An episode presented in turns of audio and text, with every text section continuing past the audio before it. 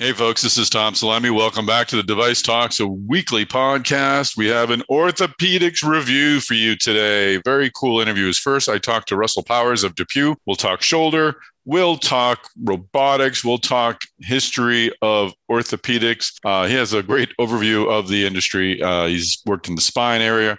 He's now working again at DePuy Synthes. He oversees shoulder reconstruction, sports medicine, and spine. So lots of interesting information to talk about with Russell. Later on, I uh, conducted sort of a first time interview for me, a first type of interview for me. I talked with Dr. Justin Barad. He is the founder and CEO of Osso VR. And we actually conducted this interview in the world of virtual reality. I was sent a, a, pair of Oculus headsets from Osso, and Justin and I talked in the Osso VR OR. It was very, very cool. I think you'll hear from the interview that it very much felt as if you were, I was talking with someone on stage somewhere uh, in person, face to face. I kind of could read the, the, the body cues, if not the facial cues. You really can't see their face, but uh, I really enjoyed the conversation. It went on for about 45 minutes, but I cut it down a bit and we extracted the part in which uh, Justin was uh, demonstrating a procedure and turned that into a video. We'll have that video up on social media. Uh, Osso VR is working on that right now, but uh, very cool time talking with Justin Barad. Very, very interesting time talking with Russell Powers. So uh, I know you'll enjoy this episode of the Device Talks weekly podcast. All right, you ready for this? Ready.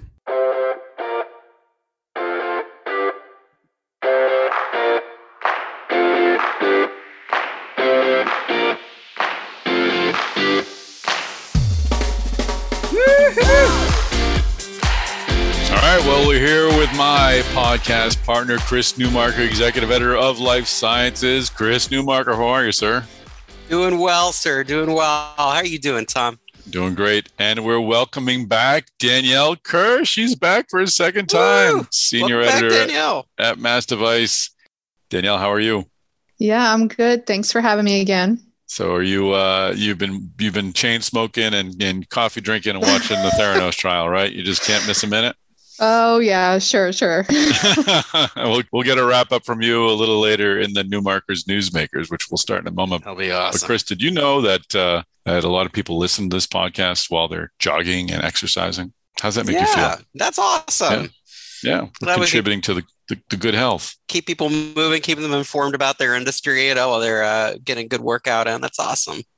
Exactly. And, and Paul Grant of MedTech Innovator says he listens to us at one and a half times speed. So I was thinking if you at some point during the Newmarkers Newsmaker could talk really fast, it might trick him into running even faster. Maybe we could help him get a personal best. Do you think you could do that? Maybe. Hey, Paul, how you doing? I think we're gonna. Perfect. Yes. All right. So just just weave that in there from time to time. No, no, no, just tro- totally screw up his his gait. All right, we'll keep it a single speed. We don't want to be careful. People. He lives in California. He's got to watch out for traffic. He's jogging around. Like, He's shaking his head right I've, now. I'm sure. I've got I've got friendly Minnesota drivers where I live. That's like. right. That's right. They just stop and let you pass, even if you're you're not using the crosswalk. Although you would never not use a crosswalk. You're in Minnesota. Yeah, they're everywhere. We got zebra walks, you know, like it's uh, in, our, in our town. Zebra walk. Oh, okay you know those little special line walks where you just like trust the drivers will stop for you you know when you cross i'm from massachusetts we don't trust anybody you don't do that i always tell my sons look them in the eyes make sure you see their eyes yeah. oh yeah even here i mean i i i always have a thought in my head that that's uh that's one way i'm gonna get injured someday is just somebody's gonna be on a phone or whatever driving around i did get gonna, oh. it doesn't hurt that bad oh that's right did you well oh that's right oh, we have a resident expert of getting getting hit by a car. Daniel got hit by a car. Yeah, I'm like glad you were okay, but yes. Uh, you, now you were. What were you doing when you got hit by the car? I was riding my bike. I was minding my own business. An electric bicycle. yes, I was, yes. I was going to the lake. I was. Yeah. I was having fun. I was only a mile from my house, and then she hit me and then asked if she wanted me if if I wanted her to drive me home, and I was like, I'm not getting in a car with you. the person who just hit you. Yeah, yeah, yeah. You you oh, and the oh bike were okay though. Yeah, yeah. Oh, good. We're all right. I, I got hit by a All cab right. in Boston walking to work one day when I was at the Boston Business Journal, and I it was I was in oh. a daze as if I I would have been looking at a smartphone, but this was 1998, so there was no smartphone to be had. I was just a complete idiot and just kind of walked out the path of a cab, but I was fine. Oh my god! It just it just just a flesh wound. We were okay. That's good. We all we all survived. All right, this has been a great, really really this revealing really conversation. But I do want to ask Danielle, are you still driving the electric bike? I am. Uh, one of my favorite Friday nice. Traditions is to go out and uh, go get breakfast at one of my favorite donut local donut shops, and then ride my bike to the beach and nice kind of go through our feeds for the day. That's great. Uh, and that's uh, that's in Cleveland where yeah. you live, and uh, and uh, do you still are you still doing the black helmet with the black bike? Um, you still got that whole thing going on. It's a silver bike now, but I have okay. like a full face helmet because my my mom told me to. Basically, she's like, After if you're going to be going over 20 miles per hour, I'm going to need you to wear more than a normal bike helmet. Full body armor. That's that's so. awesome. I like the routine yeah. too. Donuts and that's beach. That's a that great way awesome. to start the day. Yeah. All right. Well, let us start this day or this podcast day or this next part of the podcast with the new markers Newsmakers. You've picked our top five stories from our uh, our life sciences feeds, Mass Device, MDO, etc. Fresh, what is fresh news? Fresh news. Number five. We have some big news. Yeah, actually, a lot of, a lot of, lot, of, lot of great advances in medtech. Yeah, it said something that our number five thing on the list. I mean, some weeks this would definitely be just like the number one news. Uh, like, but we've got so much stuff getting traffic this week. But uh, Abbott, they got FDA approval of their uh, Portico with a FlexNav TAVR. So this is Abbott entering the U.S. TAVR market. It's been dominated by uh, Edwards Lifesciences and Medtronic, and now we're going to have uh, you know Abbott in the space. Um, we actually had uh, you know, Boston Scientific was competing in space too, and they, uh, you know, th- threw in the towel on their Lotus program late 2020. It's going to mm-hmm. be a few more years before we, you know, see their next gen thing come out. So for now, it's uh, it's turning into a three way race in the United States with uh, with TAVR, which is a very hot hot space um, you know really uh really cool technology um, i know if uh gosh, you know, you know, Lord forbid I ever need to have a valve replaced. Um, uh, getting getting something delivered through a, a, catheter versus having versus having my chest cracked open sounds like a, sounds like a good plan. Yeah, well, we well we had the episode a couple of weeks ago and you weren't available for that one, but we talked with Larry Wood from Edwards and Stan Rowe, who of course was the CEO of, of PVT, and Larry Wood said that they can actually do this procedure now under conscious sedation. So like you don't even have to be under anesthesia anymore. Wow. So that's that's unbelievable. Getting a heart valve replaced with yeah, right. That's that's mind blowing. That's yeah, wow. But yeah, we'll have to revisit this topic, and uh, yes. we can talk to Abbott. And I think you actually have a conversation coming up uh, sometime in the future. We'll be talking with Abbott, and maybe we'll get Medtronic yeah. as well and put together another TAVR episode. That was uh, that was really fascinating way to learn about the space. Good technology. Cool. All right. That should have been number one. You're right in a normal week, but this is yeah. super medtech week. So what is uh what's number four?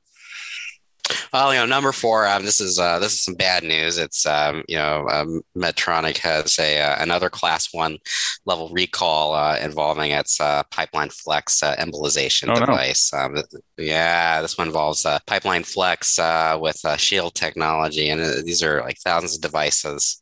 Um, and uh, you know, FDA is saying 59 reported malfunctions, 10 serious injuries, and two deaths. Yikes! So uh, yeah, so they're uh, so they're working on that one. Oh, they had the they of course had had their hardware issue a couple of months ago. They had a stop sale on that.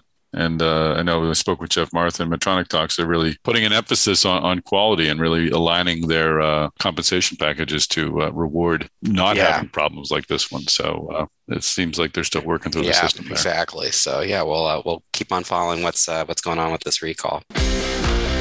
Hey everyone, before we get into this conversation with Russell Powers of DePuy Synthes, I want to remind you that our Device Talks Tuesday series resumes on Tuesday at 4 p.m. That's September 28th. Our friends at Avania will be leading a very interesting and essential conversation about reimbursement. The title is How Reimbursement and Medical Writing Can Get Your Device to Market. I'll interview two leaders, two experts in the space Jennifer Varala, she's a senior manager of reimbursement at Avania. And Feta de Colonna, she is the manager of medical writing at Avania. So uh, we've got a, a really uh, informative conversation laid out. So if you are a startup looking to find payment for your device, looking to get your device on the market, you're going to want to understand reimbursement. So join us on Tuesday at 4 p.m. Go to devicetalks.com for more information or to register, or you can scan the QR code, which is on the front of this podcast logo. Now, let's hear from Russell Powers, Worldwide President, Shoulder Reconstruction, Sports Medicine, and Spine at DePuy Synthes.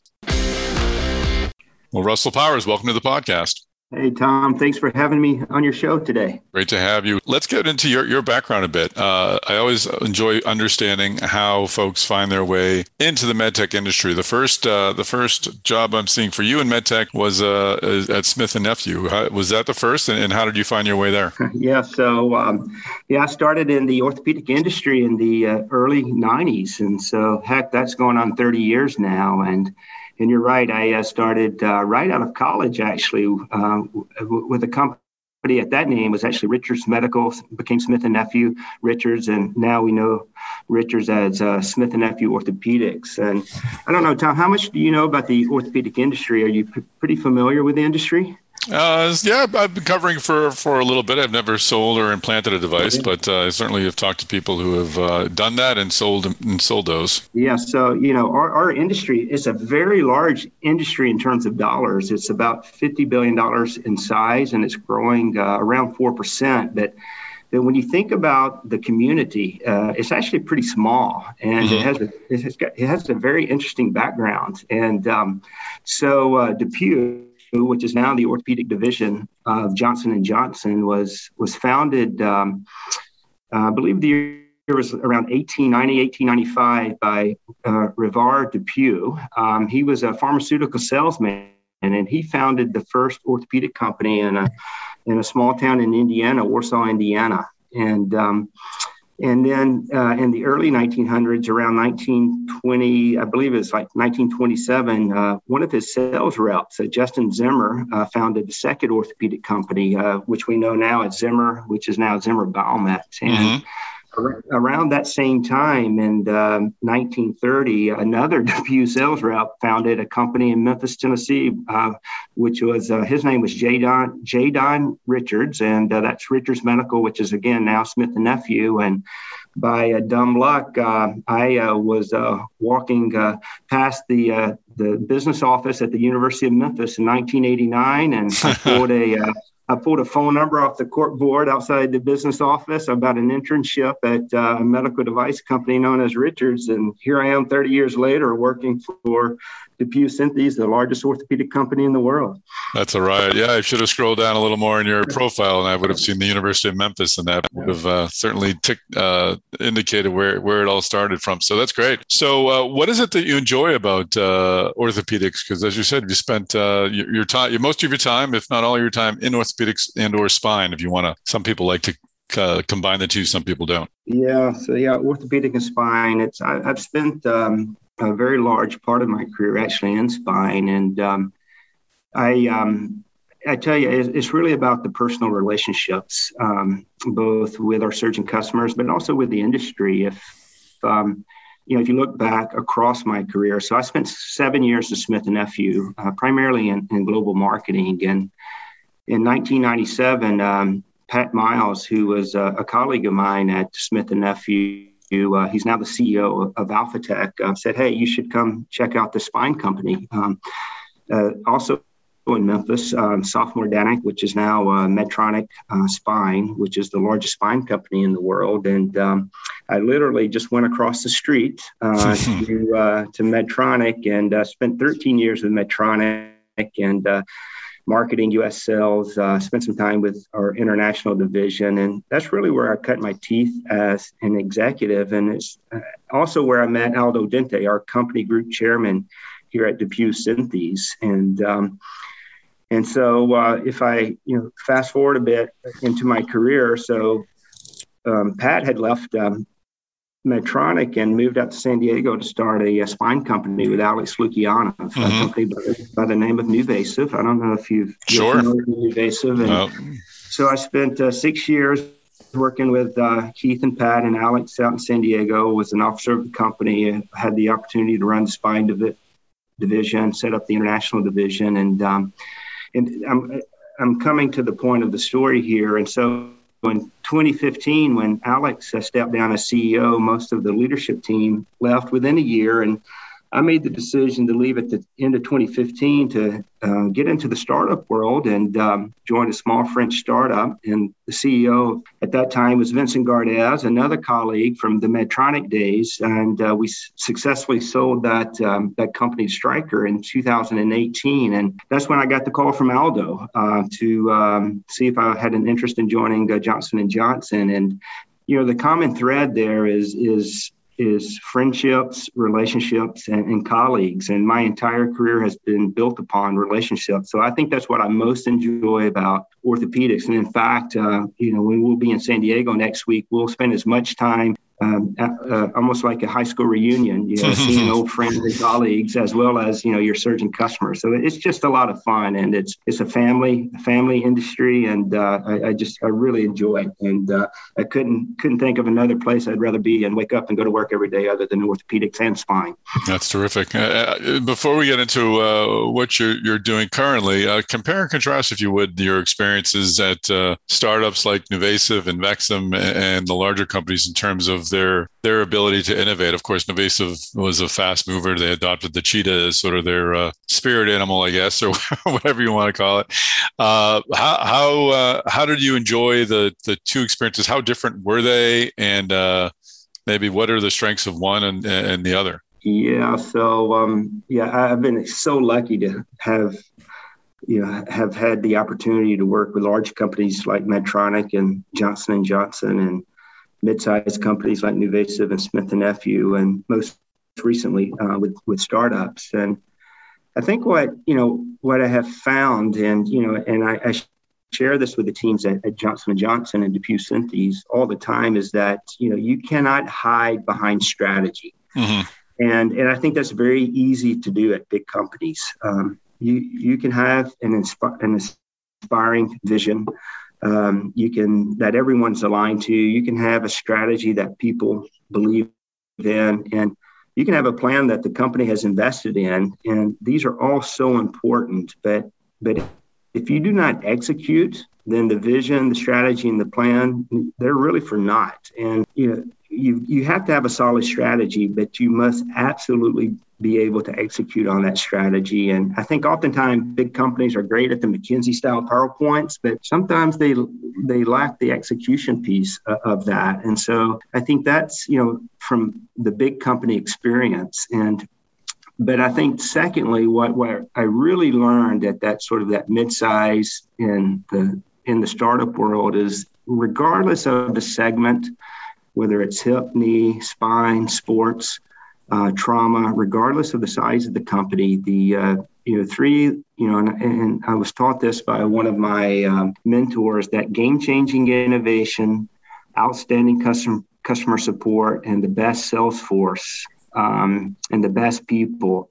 Those are the three requirements of success um, to any parts of orthopedics. And you know, our business is still in the operating room. It is not in the boardroom, it's the operating room. And, and you have to spend time in the mm-hmm. field with the sales force and with your surgeon customers. You cannot run a business from a boardroom. So uh, I think those would be, you know, lessons learned uh, across. Uh, across my experiences and and then the last thing would be you got to be you know authentic and true to yourself you know the most important thing is you know really is a company's culture and ensuring that your core values align with um, the values and the core values of, of the company that you're working for. Sure. Uh, just before again, I'm sorry, you, you, raised an interesting point. I want to follow up on the the access to the surgery, uh, the ORs. We uh, saw during the, the pandemic the rise of, of companies like Avail and Proximie and Explorer, who are all trying to create digital connections for sales reps to surgeons. Uh, orthopedics is different. It seems as if the sales reps needs to, need to be in there. But did did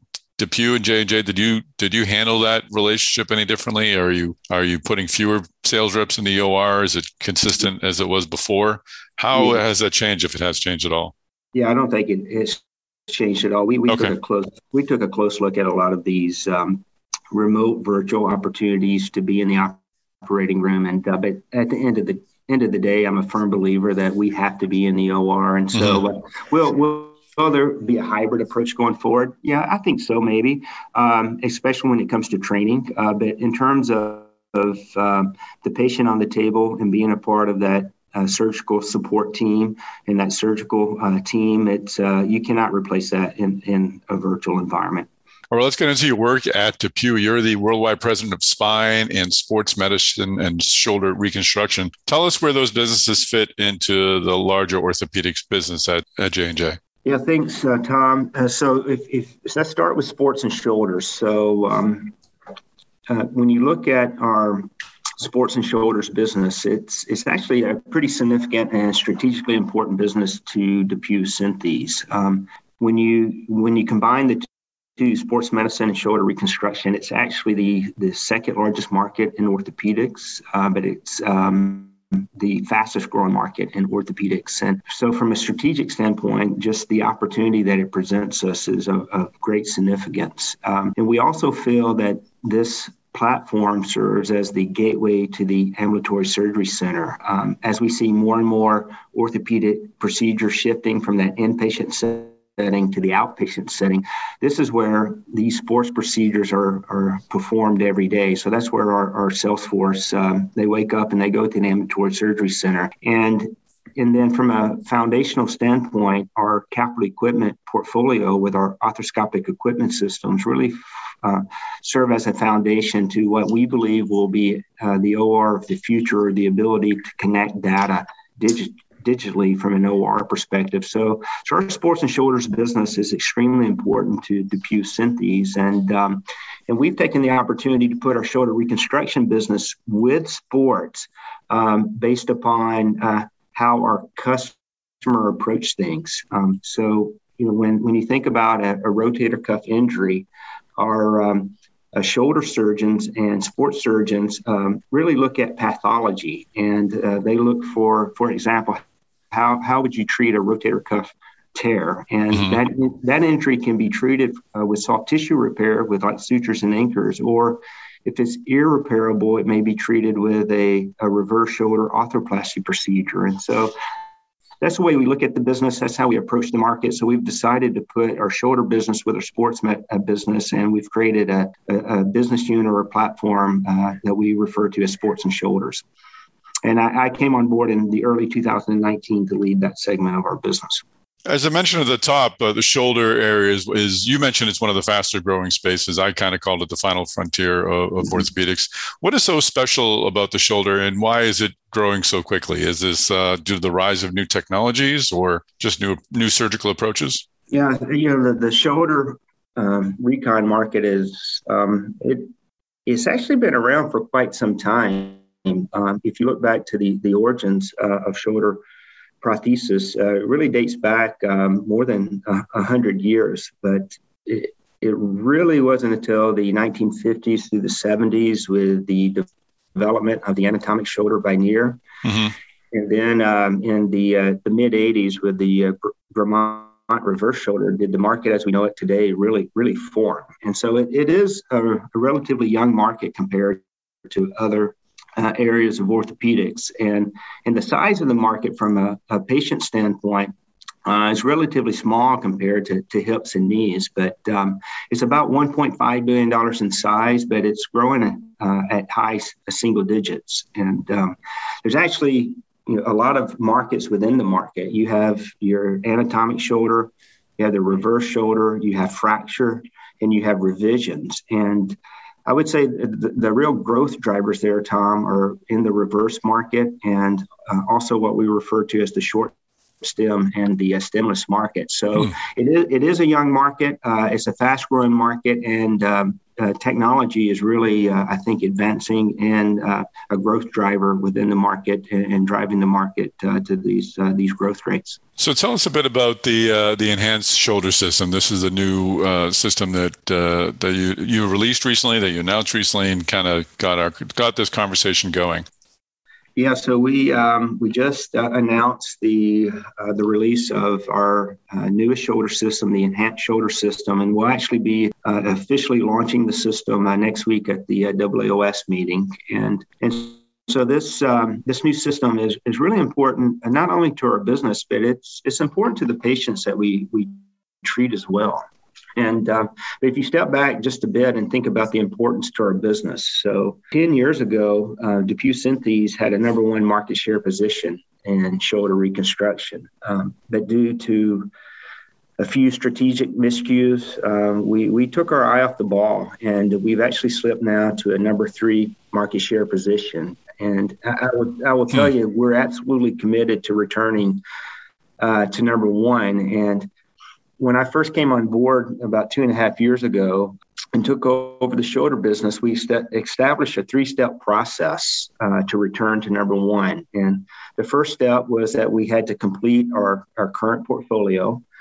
The second step was that we knew we needed to compete in a more significant way uh, with the next generation shoulder system. And the third part of the plan was really leaping the competition with what we refer to as a di- digitally enabled shoulder. And so we, we actually completed the first phase uh, with the launch of five new products over the, the last 12 months. And we're now entering the second phase of the plan. And that's with the introduction of our next generation shoulder system um, INHANCE. And so, so from a business standpoint, the INHANCE is extremely important to our business because it's uh, it's the second phase of our plan, and uh, we're super excited about releasing it um, next week at the AAOS meeting. From from a patient standpoint, when you think about the the importance, and from a surgeon standpoint, um, I refer to INHANCE as a next generation system. And what I mean by that is that it really offers a new class uh, of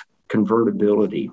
And what it does, Tommy, it allows surgeons for the first time the ability to really seamlessly transition between a stemless or short stem or a standard stem uh, implant choice during a, a, single surgical procedure. And, and so you have multiple options in terms of choices on implants, but more importantly, the uh, system uses a, a streamlined instrument set and technique that really allows for greater OR efficiency. And uh, we've we've coined the term one-step prep. So we use a one-step prep stemless surgical approach for all enhanced products, which basically means the surgeon will go in and prepare the anatomy, and he can make the implant choice uh, during the operation. Uh, he doesn't have to uh, plan ahead of time for which implant he's going to use. And this really allows for a reduced number of instruments and steps to uh, really any other system on the market today.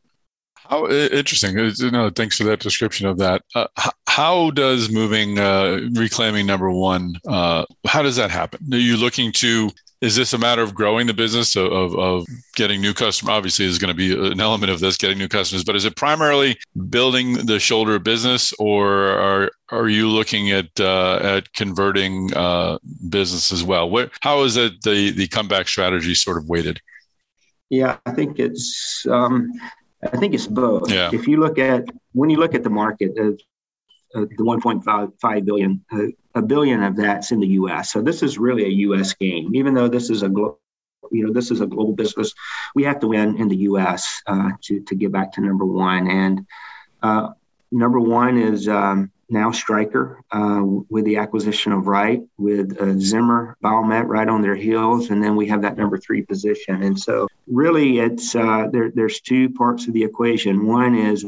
winning um, in the show with the shoulder specialist with the fellowship trained shoulder surgeon that is doing uh, um, rotator uh, soft tissue repair and shoulder recon business but it's also winning with the general orthopedic surgeon that's doing a hip a knee and shoulders and so there's really two different market segments and, and customer profiles that we'll go after. And uh, so, uh, you know, our plan is to uh, win in both of those segments uh, here in the U.S. And I understand uh, one of the the uh, uh, benefits of the INHANCE is that it it uh, it will be more attractive or it's designed for more outpatient and ASC uh, settings. Are, are those are those uh, becoming a, a, a, an important area where these these procedures are done? Yeah, it's um, you know we're seeing more and more procedures move into that outpatient setting, into the ambulatory surgery center, and we're really seeing this shift with our our hip and knee procedures and. Um, the, the enhanced system was actually designed with that shift of site of care in mind. And I don't know if you've you've been uh, to an orthopedic uh, procedure or you've seen these, uh, these, you've seen these loaner kits. I mean, you can have up to five, six, seven surgical trays required for for one particular surgery, and the the cost to serve that model is very expensive within orthopedics. It, hundreds of thousands of dollars uh, and capex will be invested into these surgical kits. And so, what we've done with with INHANCE by reducing the number of steps, which reduces the number of instruments required, we've uh, now uh, eliminated a large need for uh, capex or instrumentation. So now hmm. we only have two, two sets required uh, to do a surgical procedure. So, uh, what that means for an ambulatory surgery center is it lowers the cost of the surgery, um, you know, saving the healthcare system money. Um, it streamlines the instrumentation, which uh, allows for uh, easier access in and out of the ambulatory surgery center. And so, and then with the convertibility, um, you don't have to have multiple implants and multiple instrument instrument sets in uh, your inventory because you can do do all of these different procedures with this one instrument kit. So it was really designed with the ASC in mind, and we're and we think that we can help drive the patients uh, from that uh, outpatient or inpatient setting to the outpatient setting uh, with this uh, streamlined instrument kit. How are you looking going forward with with new product releases? Do you have a whole string of of i don't know if you're announcing anything else or again at this point if you have had announced anything else at aaos uh, or do you have plans for the next year the year after that? What is your pipeline look like of uh, of new products for the uh, the shoulder and, and i guess the larger the, the sports surgery space yeah look so specifically for to, to INHANCE. We have uh, a series of uh, introductions over the next uh, five years. We just received um, 510, 510K clearance on our INHANCE uh, short stem and stemless um, system, and that's what we will be reducing at the uh, uh, next week. And then over the next five years, uh, we will be rolling out the reverse shoulder, which actually will come out a little bit later this year. We're or have our stemless reverse, which um, will uh, actually require a uh, clinical trial. So uh, the stemless reverse will start that clinical trial very soon, and we'll be releasing it upon FDA uh, approval. And then we'll also have our fracture and re- revision system. So we have a very nice cadence in the um, within the en- enhanced system over the next five years. Uh, in addition to uh, continuing to innovate with our global um, global system where we actually just uh, submitted our uh, 510K clearance for our, our uh, global icon system, which we ran a European clinical trial and we just put it in the mail last Friday to the FDA. So we're super excited about uh, the potential uh, clearance of that device uh, later this year. And, and then we have some other things that we're working on in, in, the digital space. So we've got a lot coming in that in the shoulder recon space over the next one to five years. We're seeing, of course, uh, surgical robots moving in pretty much everywhere else, with, uh, already in knee and hip and spine and, and elsewhere. Is there an opportunity, or is it for robotics in the shoulder? Uh, is that something we'll see? Yeah, um, I, I, think there is, and as, as you indicated, it's uh, they're widely used in spine and knee procedures um, today. And but when I think about um, the robot is really more than a robot. We look at this, you know, space as as the as the digital space, and when and when you think about the the journey of the patient, um, and it's really what we envision to be a, a digital journey, and we uh, have we've actually formed a new um, business unit uh, that we refer to as our uh, our VELYS uh, uh, digital surgery unit, mm-hmm. and uh, and through VELYS, we'll be able to walk with the patient from the time he or she first visits the sur- surgeon uh, through preoperative planning, um, during the surgical procedure, from a postoperative follow up uh, standpoint, through physical therapy, all connected together with patient apps, um, surgical planning software, enabling technologies like, like a robot, uh, and databases that will uh, help us develop out algorithms to, to better predict uh, the future outcomes. And so, you know, I think it's you know more than robots. It's robots. It's augmented reality, mixed reality. It's artificial intelligence. It's navigations. It's patient apps, mm-hmm. and it's really a truly exciting time for for orthopedics when it comes to uh, digital surgery. Very cool. And my final question, I just want to ask uh, about the spine space. What is uh, what's going on at DePuy in that in that area? Are you uh, introducing any new products? I don't know if you'll be at NASS in, in Boston, which is coming up. Uh, yeah. What does that look like? You know, what spine is. Um, it's a passion of mine, and um, and I, I'm super excited to be back uh, in the spine business. And uh, look, um, we, we are the number two spine company in the world. Um, and uh, our, uh, we've been innovating in, in this space uh, for, for a long time. And we've got a lot of exciting things coming uh, with spine. And, and what I would what I would tell you from a spine standpoint, where we're really focused on on three areas uh, in spine, and it's um, it's providing comprehensive solutions to the most complex spine pathologies. That's our number one innovation objective.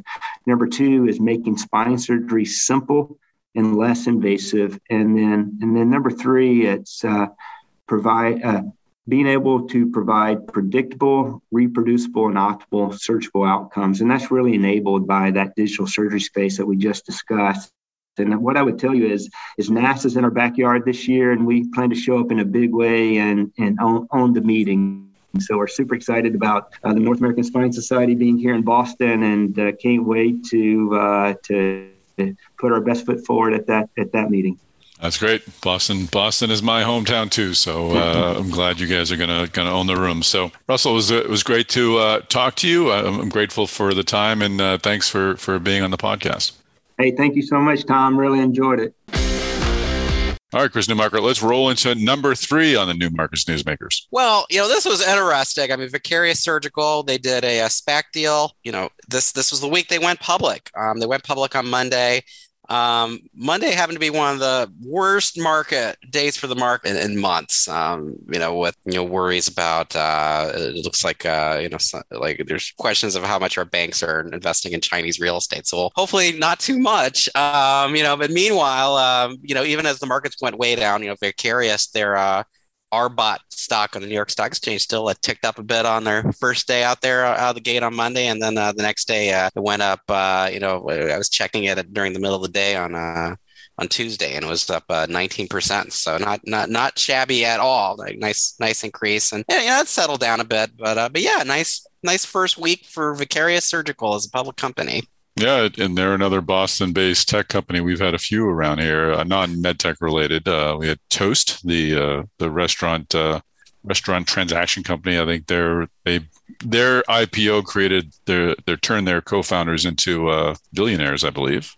So yeah, big news there, of course. And then uh, Ginkgo Bioworks, another local Boston company that went public. So Vicarious, not as large as those, but continues to to really bolster the the Massachusetts tech scene. It's such an interesting space area. I mean, intuitive really has dominated it so much. Uh, you know, and you know, and and you know, over the years. But you know, now we've got these big players like Medtronic and J and J getting in there. In fact, our uh, our new MDO editor Jim Hammer had a quick story saying like uh, Medtronic was uh, like about a week ago saying that they were waiting for the phone call to get European approval for Hugo. So we'll see. Uh, by the time this runs, maybe they got the phone call. We'll see. See, well, they'll certainly make next next week's uh, top five if if that happens. So all right, yeah. well, bring us to uh, to number two, Chris Newmarker. Well, number two is the ongoing Theranos trial. So, without ado, here is Danielle Kirsch to tell us, Danielle, what's the you know you've been you know following the trial, following all the news reports, writing some you know nice uh, nice roundups of what's going on, uh, you know, almost on a daily basis. I mean, so uh, what was the biggest thing that stuck out to you in recent days?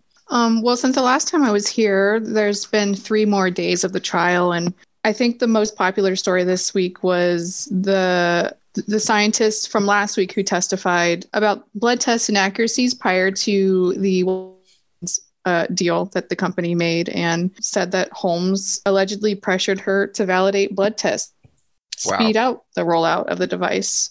So that was that was one thing, and then you know there there was two other days where um, the uh, prosecution seemed to be shifting blame. the defense yeah. was shifting blame to Sunny one day. Sunny Balwani, the the former Theranos president because because what like the defense seems to be like moving toward this argument that Balwani manipulated Holmes into mm-hmm.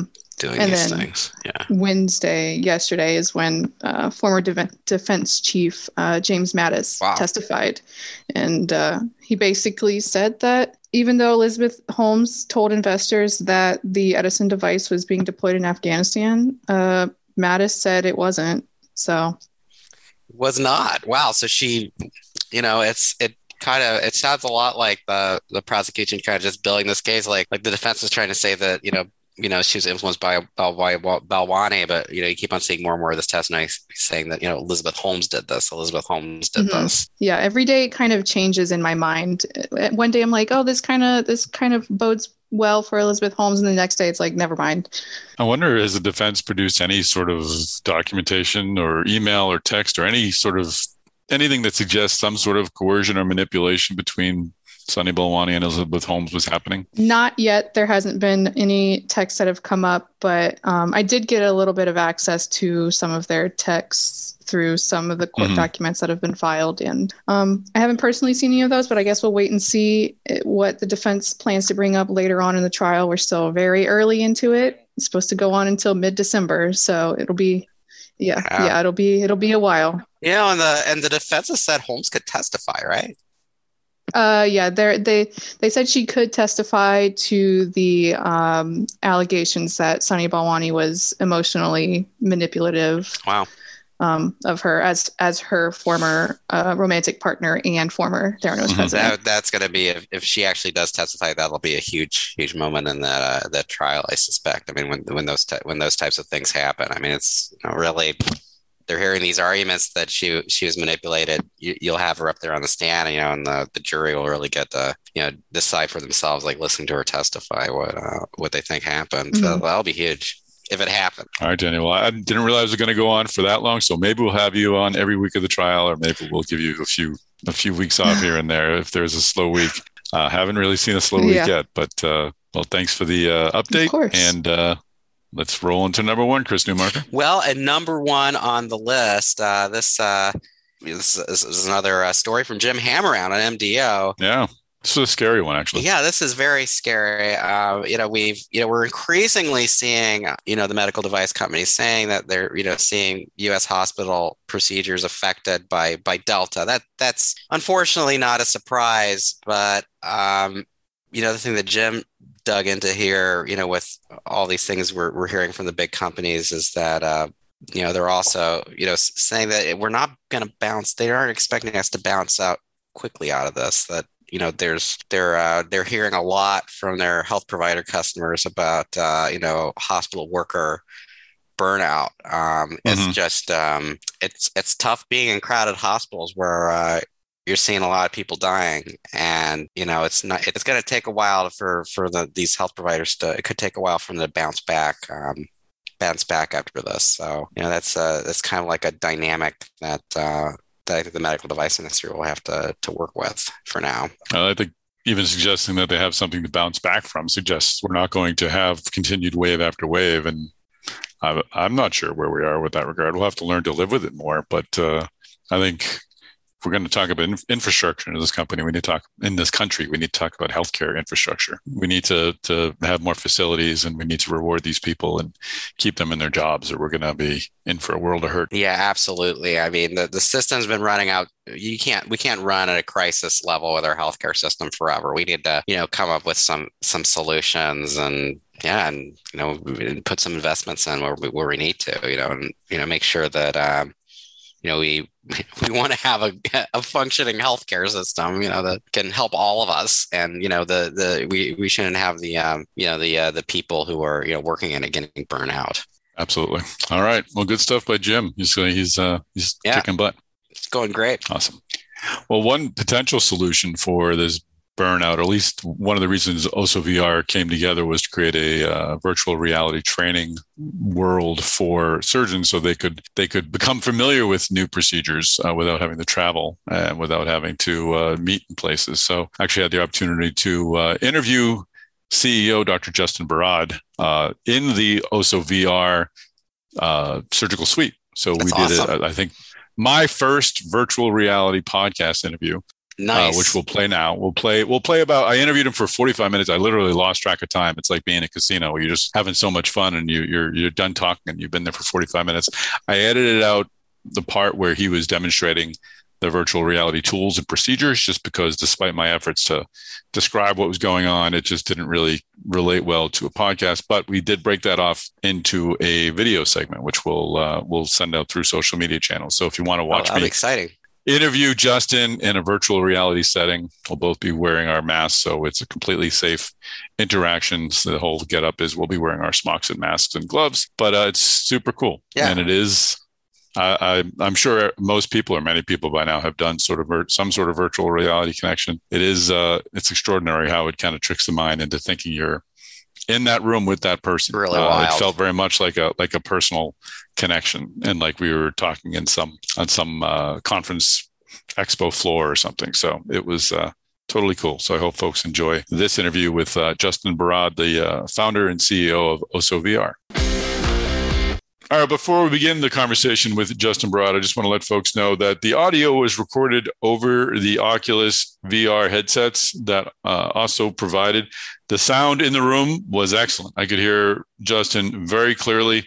The recording doesn't quite reflect that quality, at least for me. Justin's Justin's audio sounded fine, uh, which is why I'm really using this because he's the one you want to hear from. I did the best I could with my audio, but uh, it was crystal clear in the room. But uh, the recording isn't quite up to the standards we have in the podcast. So apologies if it sounds a little muffled, but uh, again, it does not reflect my experience in the Osso VR OR.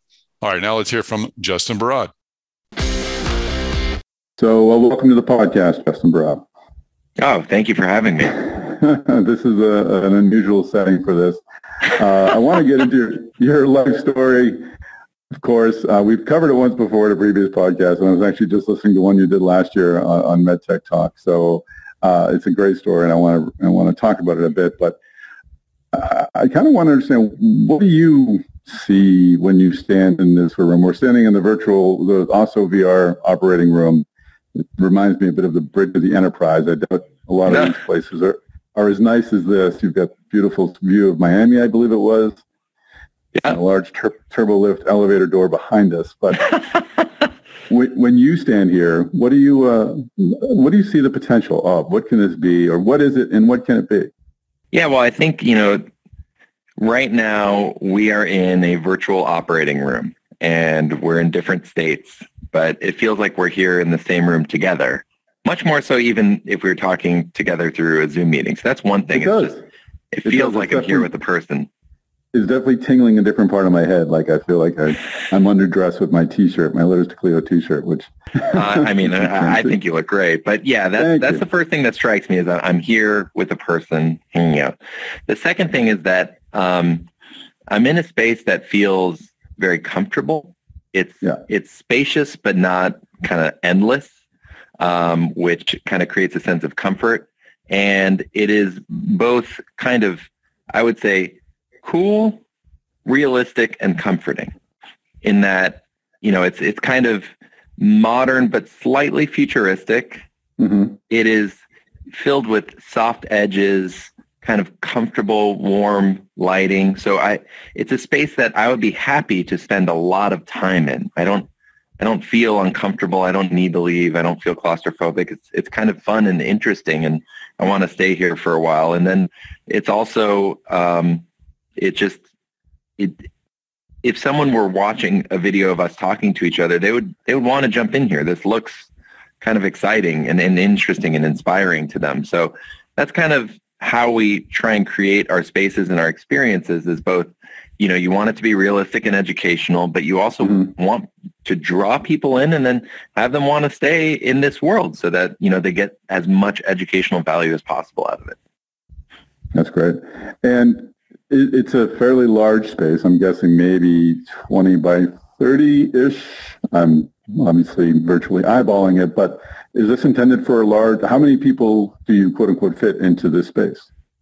yeah, I mean it's it's pretty flexible. You can be in here by yourself. You can have a one-on-one like we're having, or you know you can have twelve or so people with different stations set up like you see here and you can kind of rotate around. You can have side yeah. conversations and it really feels like a normal educational environment.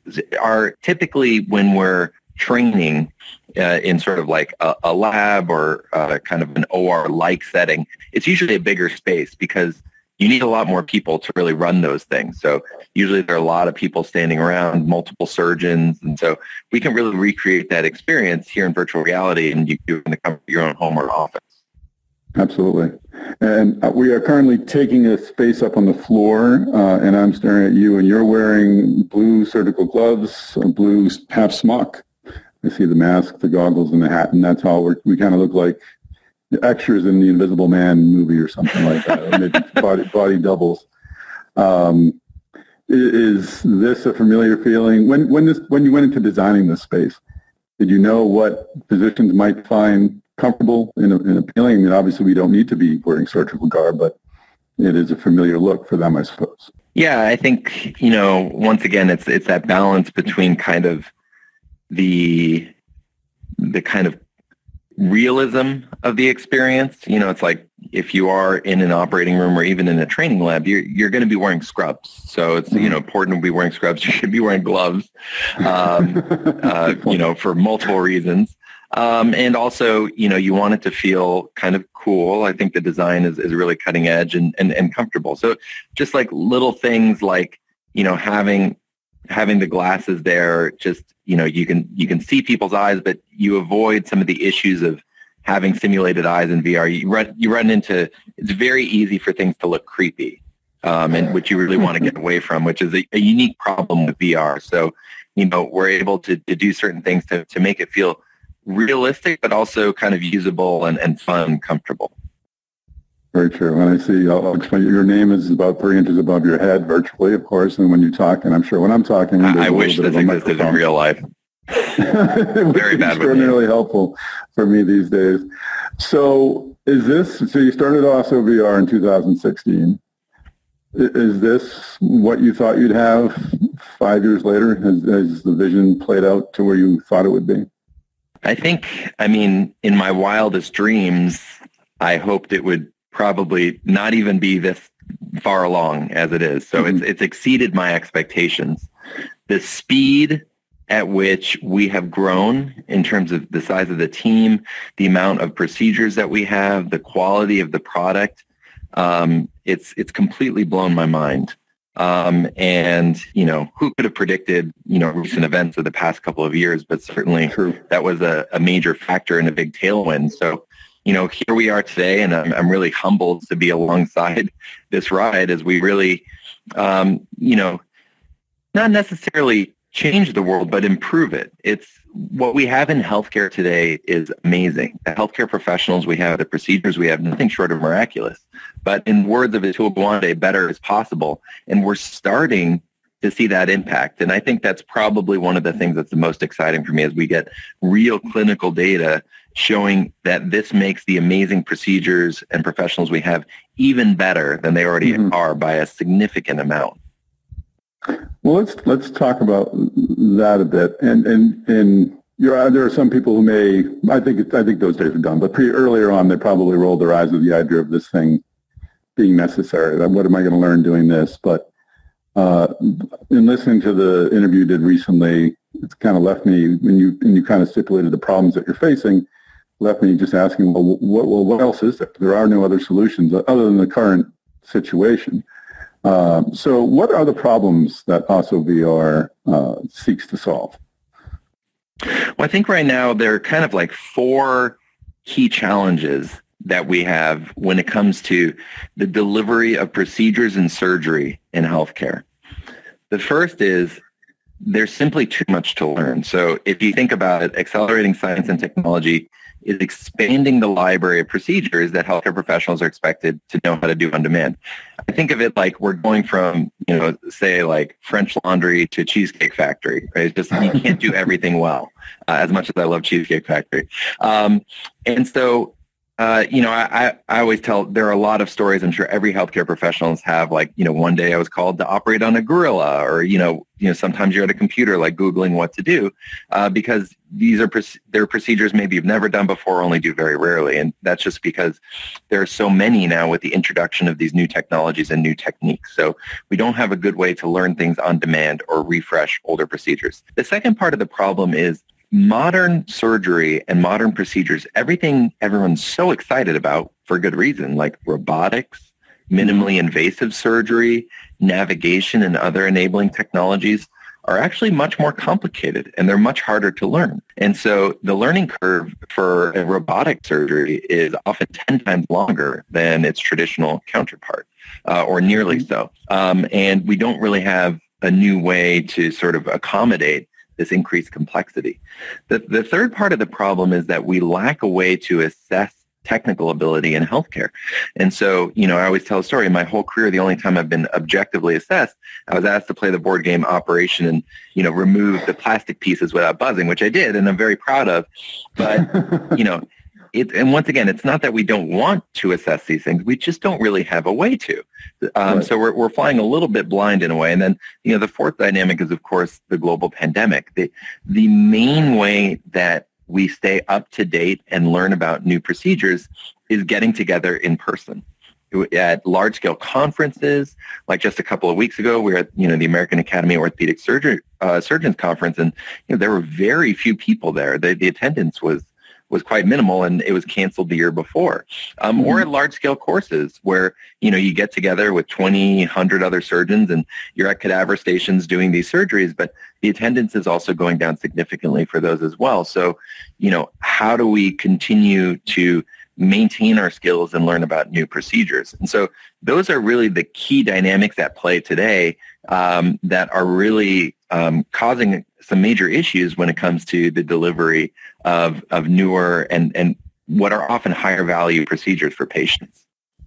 So what does Osso VR provide? Now I'm looking at, at, a, at a, a, tray table with uh, a, a, skull on it, which I don't think is usually typically on a on a tray table. But also a bonus for you.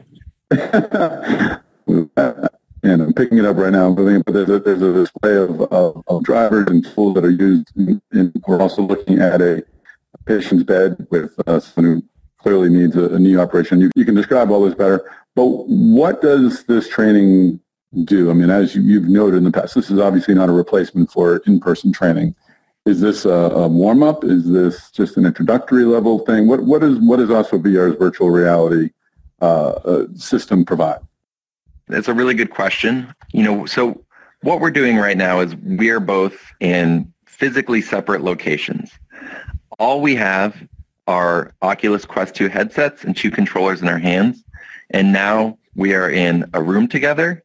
We have a Mayo stand with all of the instrumentation to do a procedure. In this case, this is an orthopedic procedure uh, for a tibial shaft fracture.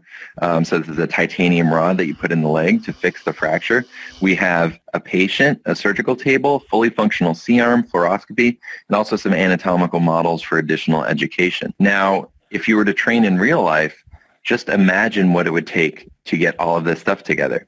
You would need the facility to rent out. You need people to maintain the facility. You need a mm-hmm. Mayo stand. You need the instruments. We need each other and our time. You need a cadaver or a physical model. You need a surgical table. You need a C-arm. We need to be wearing lead and um, all, of the additional stuff. So, you know, if you think about it, the logistical and cost lift of these training experiences are extremely high.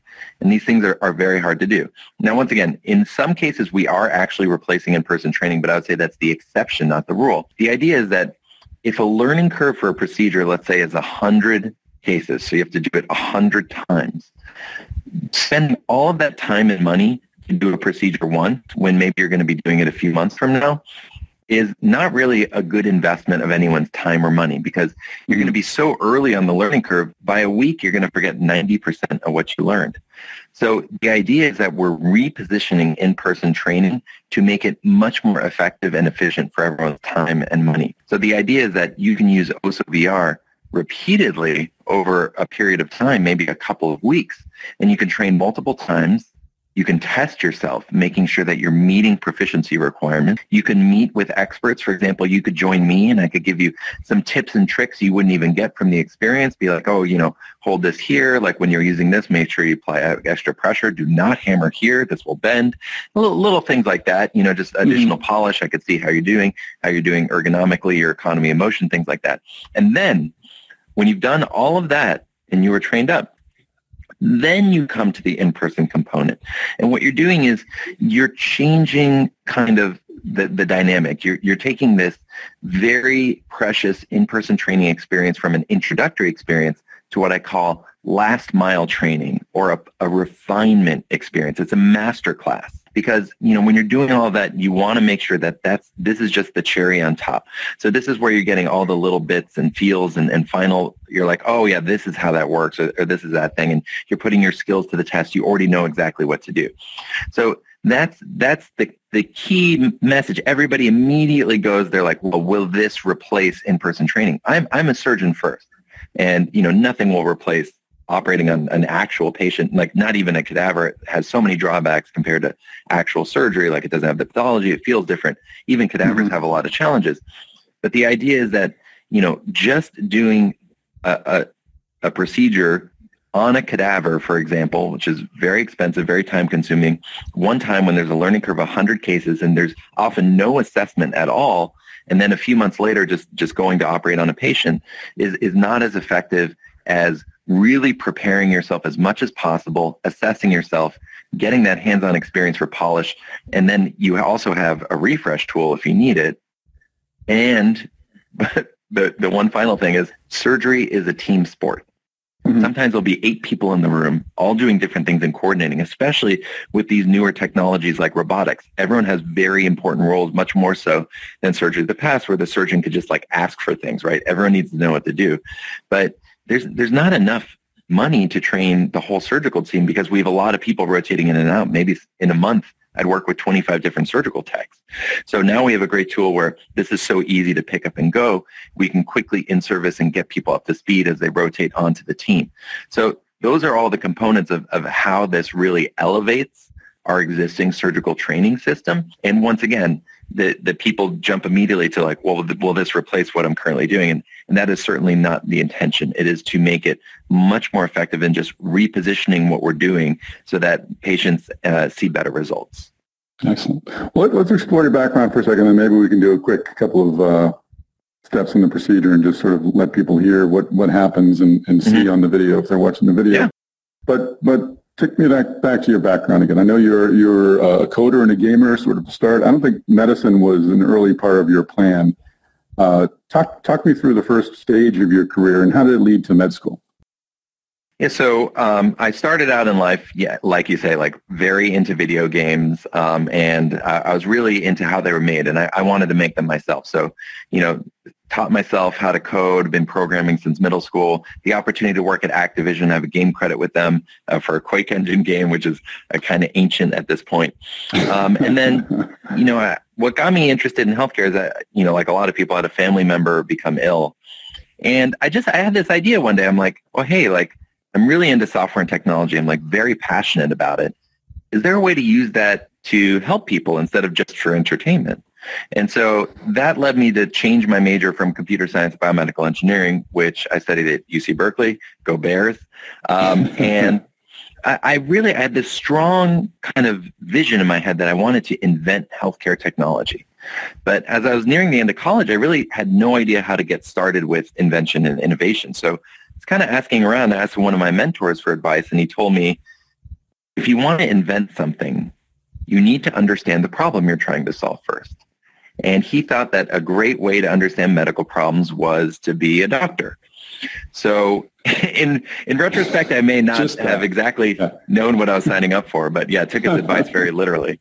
And and did you go into med school and did you have an idea that you would do this and then go back to inventing, or, or did you at some point you're still practicing at some point did you sort of understand the joys of being a physician and you want that to be part of your life do you want that to be part of your life going forward yeah i think that is probably one of the most frequent questions I get in terms of people going through their own journeys in terms of how to be involved in technology and innovation. And I think it is a very stressful dilemma that all kind of innovative healthcare professionals and clinicians mm-hmm. have. So, you know, I was I went to med school at UCLA. I stayed there to do my orthopedic surgery training. It was really there that I experienced this problem firsthand and also got involved in VR because of my gaming background. I'm like, wow, this is an incredible solution for this problem.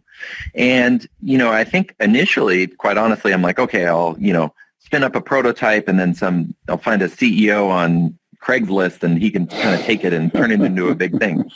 And, you know, what you realize is, is one, that I cared about solving this problem more than almost anything else in my life. And I just, I never experienced anything like that before. I was just, I was so excited about it and wanted to work on it every single day to the point where even if I was faced with a choice whether to kind of stay at this program I was doing at Stanford or to mm-hmm. go full time with Osso, knowing full well that 99.7% of startups fail. And so I asked myself, well, what if this failed? And I still would have been happy knowing that I had attempted to solve what I think is one of the most pressing challenges we have in healthcare today. So that's that's kind of where my head was at. But mm-hmm. you know, I quickly realized that the those especially those early days where you just you have to make things happen from nothing that you have to have that kind of excitement and passion and obsession to keep things moving and i, I I don't think finding a CEO off of, you know, Craigslist or, or LinkedIn would have had that same kind of effect. And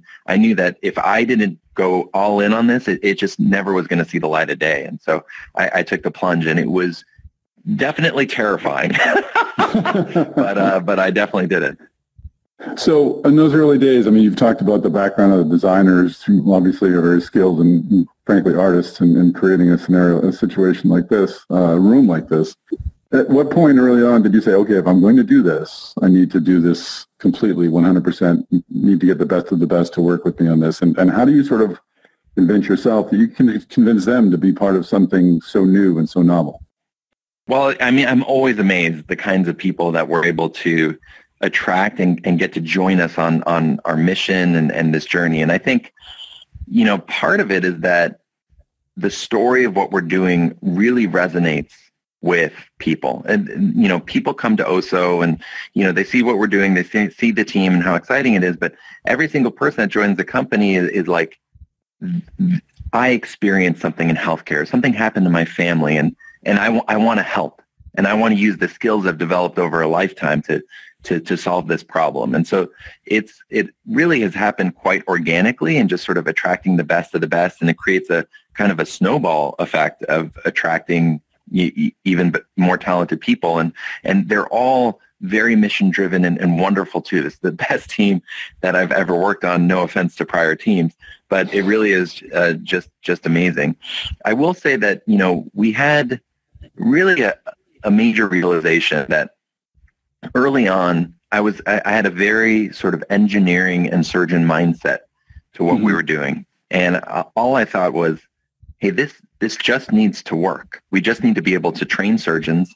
And honestly, it could, it doesn't need to look that good because the important thing is that we're training surgeons and making patients safe. But what I realized in some of the, the kinds of team members that we were bringing on, like, you know, people from Industrial Light and Magic and, you know, Apple and Microsoft, like these leading studios. And, you know, what, what they showed me is that, you know, a lot of people they look at Osso like like you've been commenting here and they're like this is this looks amazing. This feels amazing. This is beautiful. Even if you're like not in medicine and you're looking at this you're like wow. Wow this is pretty impressive. Like it, it just you know when you see it. And what I came to realize is that to get people to do something new even if it's adding something, right? We're not removing anything. We're just kind of adding mm-hmm. something to the process. That's that's behavior change. And we know that we're very slow moving in medicine, even under unprecedented conditions sometimes. And so in order to get people to try something new, we need to inspire them. We need to get them excited and we need to kind of keep them engaged. And art has the power to do that. The, the, the beauty and artistry of Osso VR is partially what I credit our rapid expansion now in 30 countries, training over 3,000 healthcare professionals a month, because people see this and they're like, wow, I, I need to try this or I want to learn more. Like what it what is going on here? Like a lot like the questions you're asking. Like I need to understand this. And if you actually look at medical history, this is how a lot of medical breakthroughs have actually come to be. Mm-hmm. You know, if we're all very big fans of Andreas Vesalius in like the 1700s, but long story short, there were a thousand years of the medical dark ages because there was just one particular form of medical thought that no one could seem to sort of turn over. They were branded a heretic. But this one guy, instead of telling everyone they were wrong, he actually commissioned a work of art. It was it was a, a, a book of medical illustrations of anatomy, and it was so beautiful and so exciting and so different that everybody bought it. Everybody wanted it. It was highly desirable. What they didn't realize is it was completely revolutionary in terms of overturning the sort of paradigm of medical knowledge. Wow. And but no one no one was thinking about that. They were just like, I want to buy what like was the 1700s version of an NFT. Um, and then it completely changed the world. And that was all through the power of art. And so I really see this this kind of this emphasis on on, on the artists and the best of the best who are bringing the Osso VR and the beauty of the platform as kind of driving this let's do something new, but let's also make it really exciting for everyone uh, to bring them on board. Wow, that's great. That's a great parallel, and uh, that's a great point. I mean, I, I don't want to give these headsets up. I'm, I'm not going to mail them back to you. I'm going to hold on to them. I want to keep in I want to visit this wonderland. It's I know just, your address. So cool. All right, I'll send them back. No, I'll use yours. my son's my son's Oculus. I'll be fine. Okay, folks, quick timeout. So this is where Justin demonstrated the uh, procedure. He worked with the patient, worked with the tools. Uh, it was very cool to watch. I did my best to uh, to describe what was going on, but upon listening to the audio, I just don't think it really does it justice. So Osso VR is taking the audio. They actually record these sessions. They have a little camera that floats up in the air and records uh, records everything that goes on, and uh, they turn it into a video, and we will share that video on our social media channels. Now let's get back into this conversation with Justin Barad of Osso VR. So who are your primary customers? Who are you selling to now? So we mainly work with the medical device industry since all of these newer procedures involve some kind of device or enabling technology. And when we get trained, when I'm talking about, hey, I want to learn about how to do this newer surgery, new procedure, minimally invasive, I'm, I'm not doing that through my hospital. I'm doing that through a medical device company. So like Johnson right. & Johnson, Smith & Nephew, Stryker. And so those are our customers. We work with them we bring their procedures into Osso VR, and then their customers utilize Osso VR as part of their educational journey. And you, you mentioned that orthopedics is sort of a great place to start with this. What are your intentions going forward? Is does this sort of technology, does this platform allow for simulation in other specialties of other surgeries, even soft tissue surgery? Yeah, that's a great question. We, we view Osso VR as a universal simulation platform. Mm-hmm. Um, and so we've already moved beyond orthopedics, although it's still a major focus for us. Um, but, you know, we are in spine, which you know, some people consider that separate from orthopedics. Um, we're in the cardiac space, doing things like electrophysiology, uh, structural heart, um, we're in the interventional or endovascular space, okay. uh, doing things like uh, aortic valve, uh, um, I'm sorry, uh, abdominal aortic repair, uh, as an example. Um, we are plastic surgery. We're in the gastroenterology, urology space. So we're really moving beyond just orthopedics. And the vision that I have is that there are, you know, you can look at different estimates, but maybe like 20 to 30 million healthcare professionals who are doing procedures with patients. And that can be anything in my eyes from putting in an IV or central line or doing complex robotic surgery. And just in the ease of how you and I are jumping into VR together, I want every single one of them to be able to jump into Osso VR to train and assess themselves on whatever procedure they're doing at any time to potentially improve their performance from 230 to 300 percent, um, and just making making sure that no matter who the patient is, wherever the patient is, they're always receiving most optimal procedure with the most optimum proficiency from the team universally. And that's, that's kind of the dream and the vision. Very cool. Well, I'm, one thing I've lost track of time. Wow, we've been talking for a long time. I'm you get time dilation in VR. It's yeah, we're putting a clock in the, the next version. That's a good. Issue. Well, this has been very cool. I mean, am I missing any uh, critical points? Uh, I, again, I've lost track of time. Normally, I try to keep this to a half hour, but uh, clearly, I a think, place you want to spend you know, time. I just ask you, how do you feel in here? Like, uh, you know, I'm saying a lot about the feeling and how everything looks and how important that is, but I'm curious what your experience is. I feel very comfortable. I think the space, as we described, is very clean and open and, and almost space age, but more personally as an experience, this is definitely a more um, more stimulating than a Zoom call for sure, and it's it's definitely not as stimulating as in person. So it definitely is that in between between teleconferencing and, and in person. But I feel more engaged. I'm, I've spent the entire time looking at you in the eyes, even though you know you really can't see me. I've been smiling the whole time, even though you can't see a face. I haven't quite figured out what to do with my hands. I think I held them up for most of the hour, and my arms going to get tired. I'm like, why don't I, why don't I put these down? But for some reason, I'm geared to here. But it definitely is it's it's a, it's a it's a different reality than what we actually live in, and it's a place where I, I could see being very conducive to training and learning, and, and a place you want to return to. And I will give you the headsets back. I was joking about that. well, it's amazing, Tom. I, I, really appreciate being on the show, and even more virtually than than usual. And you know, thank you for all the work you do in our space and all the coverage. Uh, I get a lot of my information and insight from you, and uh, just for your long term support and belief in the company. Awesome. Well, thanks. Thanks for joining us on the podcast and for opening your your operating rooms with us. You're welcome anytime. All right. Well, that is a wrap. Now is the time for us to do what, Chris Newmarker? Tell people how to reach us. I mean, you can find me on LinkedIn, Twitter, uh, Newmarker, just like a new marker. And Danielle Kirsh, where can folks find you and, and follow your uh, Theranos coverage? I shared it today on, on LinkedIn, Thursday on LinkedIn. You're doing some really great stuff. They should really uh, keep tabs on what you're doing. Yeah, I'm posting uh, both on LinkedIn and Twitter. On Twitter, I'm Danielle underscore Kirsh, K I R S H, and I have the same name on LinkedIn. Fantastic. Yeah, people should definitely f- connect with you on LinkedIn and follow you on Twitter. And uh, I can be found on Twitter at MedTechTom.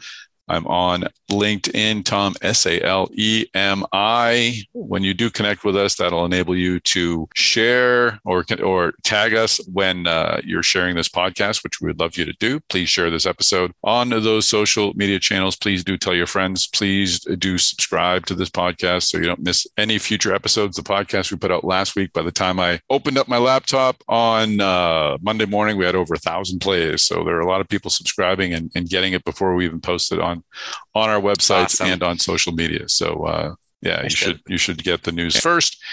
Like, follow, subscribe. There it is. There it is. We got we need to get working on that merch so we're so it's ready for our uh, Device Talks Boston. Uh, I'm ready. Yeah. All right, we'll we'll we'll talk to Mark. Should I should I wear a dress shirt at Device Talks or am I going to get my polo shirt with the Device Talks logo or you know, or um I'm not wearing a costume. I'm I'm thinking black turtlenecks. All of us. What do you think?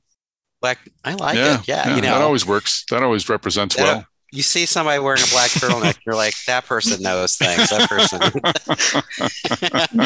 All right. Whatever they're saying is true. Cool. They're wearing a black, yeah, black, genius. black turtlenecks like with with like follow, subscribe in the back. I think that's where we'll go. Love All it. right, cool. Love it. I think we got it. It's good. Tune in next week, folks. We'll have another great episode of the Device Talks, a weekly podcast waiting for you. Enjoy the fall.